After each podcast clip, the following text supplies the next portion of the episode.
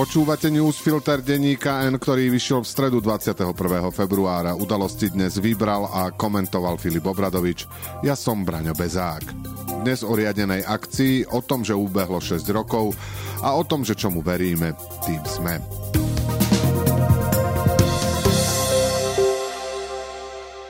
Toto si zaslúži korekciu. Je to týždeň, čo novelu trestného zákona s podpisom premiéra Roberta Fica doručili po neštandardných šiestich dňoch od schválenia v parlamente prezidentke Zuzane Čaputovej.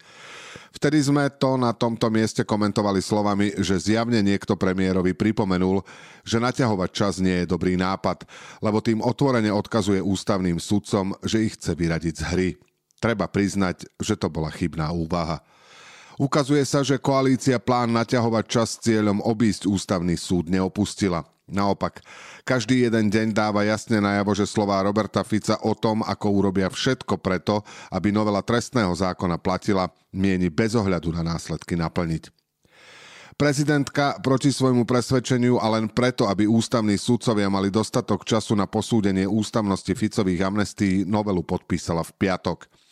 Za štandardných okolností by sa zákon podpísaný troma najvyššími ústavnými činiteľmi mal objaviť v zbierke zákonov v priebehu niekoľkých dní. Zverejnený nie je doteraz. Čo by bolo z pohľadu zákonných lehôd v poriadku, ak by sa predstavitelia vládnej koalície de facto netajili s tým, že zdržujú účelovo. Novela sa podľa Ministerstva spravodlivosti, ktorá spravuje zbierku zákonov, aj v stredu nachádzala u predsedu parlamentu a prezidentského kandidáta Petra Pellegriniho. Poslanec hlasu Samuel Migaľ to v útorok komentoval slovami, že keď taktizuje prezidentka, nevidí dôvod, citujeme, prečo by tu nemohla byť nejaká taktická hra aj zo strany koalície. Potom, čo sa pán prezidentský kandidát uráči podpísanú novelu ministerstvu doručiť, avizuje ďalšie naťahovanie času minister spravodlivosti Boris Susko. Ten už v stredu po rokovaní vlády novinárom vysvetľoval, že zverejnenie novely trestného zákona v zbierke zákonov je otázka týždňov a nie dní, keďže ide o rozsiahlu právnu úpravu. Vraj, citujeme, čo je len jedna zle zapísaná čiarka môže byť problém. Je tam ešte obrovská práca na tom, aby sa urobili korektúry, aby sa to celé prešlo, aby sa jednotlivé predpisy dali do metadát, aby sa urobili konsolidované znenia. Koniec citátu. Prečo za týchto okolností Robert Fico nebol schopný podpísať zákon a doručiť ho prezidentke obratom, ale urobil tak až po šiestich dňoch minister Susko nevysvetlil. Rovnako nepovedal, prečo je teraz zákonu Petra Pellegriniho, keď mohol byť od pondelka na ministerstve spravodlivosti. A neobjasnil ani to, ako toto ich naťahovanie času ide dokopy s useknutím rozpravy v parlamente, ktoré obhajovali nutnosťou schváliť zákon čo najskôr.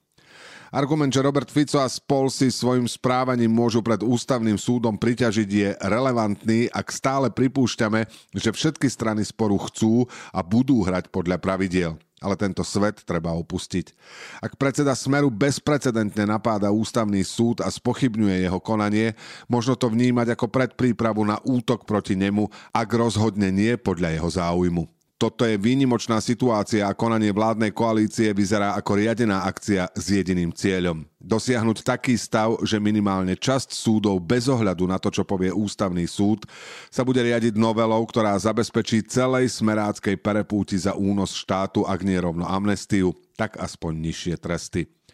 V roku 2016 vyrobila takýto chaos s obštrukciou ústavného súdu cez zbierku zákonov Kačinského vláda v Poľsku. Povedzte jeden dôvod, prečo by sa o to dnes nemohol pokúsiť Robert Fico. Od popravy kolegu novinára Jána Kuciaka a jeho snúbenice Martiny Kušnírovej prešlo 6 rokov. V takmer 40 mestách na Slovensku a v 10 v zahraničí sa konali spomienkové zhromaždenia, ktoré organizovala iniciatíva za slušné Slovensko. V Bratislave podľa očakávaní prišlo na námestie Slobody pred úrad vlády najviac ľudí, podľa odhadu organizátorov 6 až 7 tisíc. K tomu tri základné postrehy. Spomienkových zhromaždení sa zúčastnilo menej ľudí ako nedávnych politických protestov organizovaných opozičnými stranami proti zrušeniu špeciálnej prokuratúry, prijatiu nižších trestov a premlčacích lehôd. Len v Bratislave na tom poslednom pred Národnou radou bolo približne 18 tisíc ľudí, týždeň predtým na námestí SNP 30 tisíc. Ale toto nie je súťaž, ide o dve odlišné podujatia, preto je rozdielna účasť prirodzená. Iniciatíva Zaslušné Slovensko v posledných rokoch spomienkové podujatia k vražde Jána Kuciaka a Martiny Kušnírovej neorganizovala. Dôvodom je príchod covidu v roku 2020, ale netreba si klamať, aj menšie nutkanie niečo organizovať po odchode Roberta Fica a smeru do opozície. To sa zmenilo po jeho návrate k moci, systematických útokoch na novinárov a snahe zabezpečiť si pre seba a svojich ľudí beztrestnosť. Reflexiu od nich nikto nečaká. Základná otázka, ktorú si dnes mnoho ľudí kladie je, ako sa stalo, že sa Robert Fico a spol, ktorých systém umožnil, aby niekto na Slovensku uveril, že môže zavraždiť novinára, dokázal vrátiť, že majú v parlamente väčšinu, že si podľa prieskumov napriek svojmu správaniu udržujú vysokú podporu.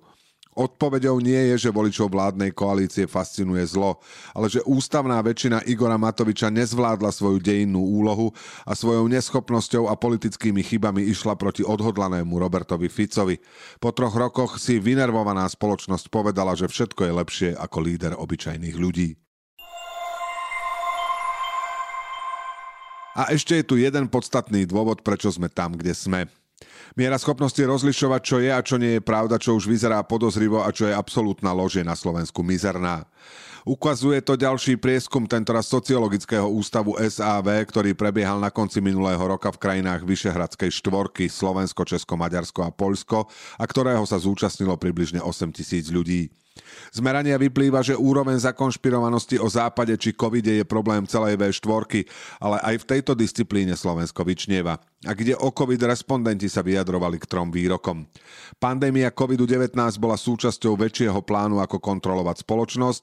Počas epidémie COVIDu boli hlásenia o počtoch mŕtvych na koronavírus umelo nadhodnocované a informácie o závažných škodlivých následkoch očkovania proti COVID-19 sú zámerne zamlčiavané. Ako píše kolega Otakar Horák, aspoň jednu z uvedených konšpiračných teórií považuje za pravdivú 56% opýtaných ľudí na Slovensku. Takmer 29% respondentov pokladá za pravdivé všetky tri výroky. Výskumníci sa pýtali ľudí aj na ďalšie tri obľúbené teórie, ktoré sa už netýkajú pandémie. Väčšina výskumov verejnej mienky, ktoré sa týkajú volebných preferencií alebo politických otázok je zmanipulovaná. Liek na rakovinu alebo iné závažné ochorenie už existuje, ale farmaceutické firmy nám to taja a globálne oteplovanie je výmysel. Aspoň jedno z uvedených tvrdení považuje za pravdivé 55% opýtaných na Slovensku. Horšie dopadlo len Maďarsko, kde to bolo 60%. V kategórii ako veľmi veríme výrokom, ktoré smerujú proti západu, sme však opäť na prvom mieste. Tu sú tie výroky. Biele kresťanské obyvateľstvo je zámerne nahrádzané migrantami z nekresťanských krajín, mimovládne organizácie sú politickými agentmi západu a pokúšajú sa nám nanútiť západnú kultúru. Gender ideológia má za cieľ rozložiť morálku našej spoločnosti, potlačiť kresťanstvo a privodiť tak rozvrat západu a Spojené štáty americké v spolupráci s ukrajinskou vládou na území Ukrajiny prevádzkovali laboratória na výrobu zakázaných biologických zbraní.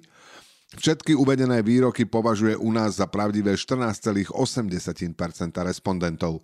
V Česku to bolo 10,4%, v Maďarsku 9,8% a v Poľsku 5,4% opýtaných.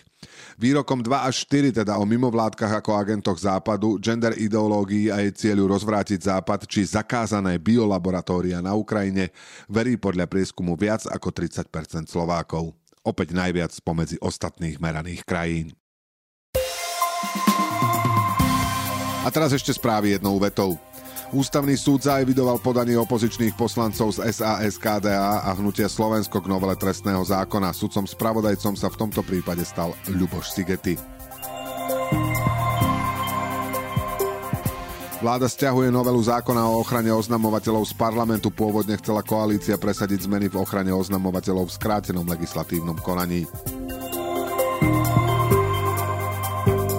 Splnomocnenec vlády Peter Kotlár, ktorý má preverovať manažment pandémie na vládu, nepredložil svoj návrh covidovej amnestie. Poslanec SNS jej predloženie ohlasoval minulý týždeň. Šéf-redaktori slovenských médií spísali list k 6. výročiu vraždy Jána Kuciaka a Martiny Kušnírovej. Prešlo 6 rokov od vraždy, ale ako by to bolo včera. Nikdy neuhneme, nikdy nebudeme ticho, píšu. Viacerí zdravotníci z gastroenterologickej kliniky v Petržalskej nemocnici podali koncom januára výpovede. Podľa univerzitnej nemocnice odchádzajú do nemocnice svätého Michala vedenej Ladislavom Kuželom, ktorý predtým viedol Petržalskú kliniku. Ministerstvo vnútra hovorí, že príspevky na ubytovanie ľudí z Ukrajiny budú fungovať len do konca marca. Ďalšiu pomoc chce riešiť zmenami v zákone o azile. Podrobnosti však nepovedalo. Zástupcovia krajín EÚ odsúhlasili 13. balík sankcií proti Rusku, ktorý rozširuje sankčný zoznam o mená dvoch stoviek ľudí, firiem či inštitúcií, ktoré sa podielajú na agresii proti Ukrajine. Agentúre ČTK to potvrdili diplomatické zdroje. Udalosti do dnešného newsfiltra vybral a komentoval Filip Obradovič a na záver posledné slovo odo mňa. Heslo dávnych anatómov, mŕtvi učia živých, sa dá aplikovať aj mimo pitevného stola. To, ktorých mŕtvych si človek vyberie za svojich učiteľov, prezradí veľa o anatómii jeho hodnôt. Napríklad Blaha a Kaliňák kládli vence na hrob Milana Lučanského, ktorý po obvinení zo závažných trestných činov spáchal vo väzbe samovraždu. A Zuzana Čaputová zase pri pamätníku Jana Kuciaka, zavraždeného, lebo závažné trestné činy odhaľoval. Do počutia zajtra.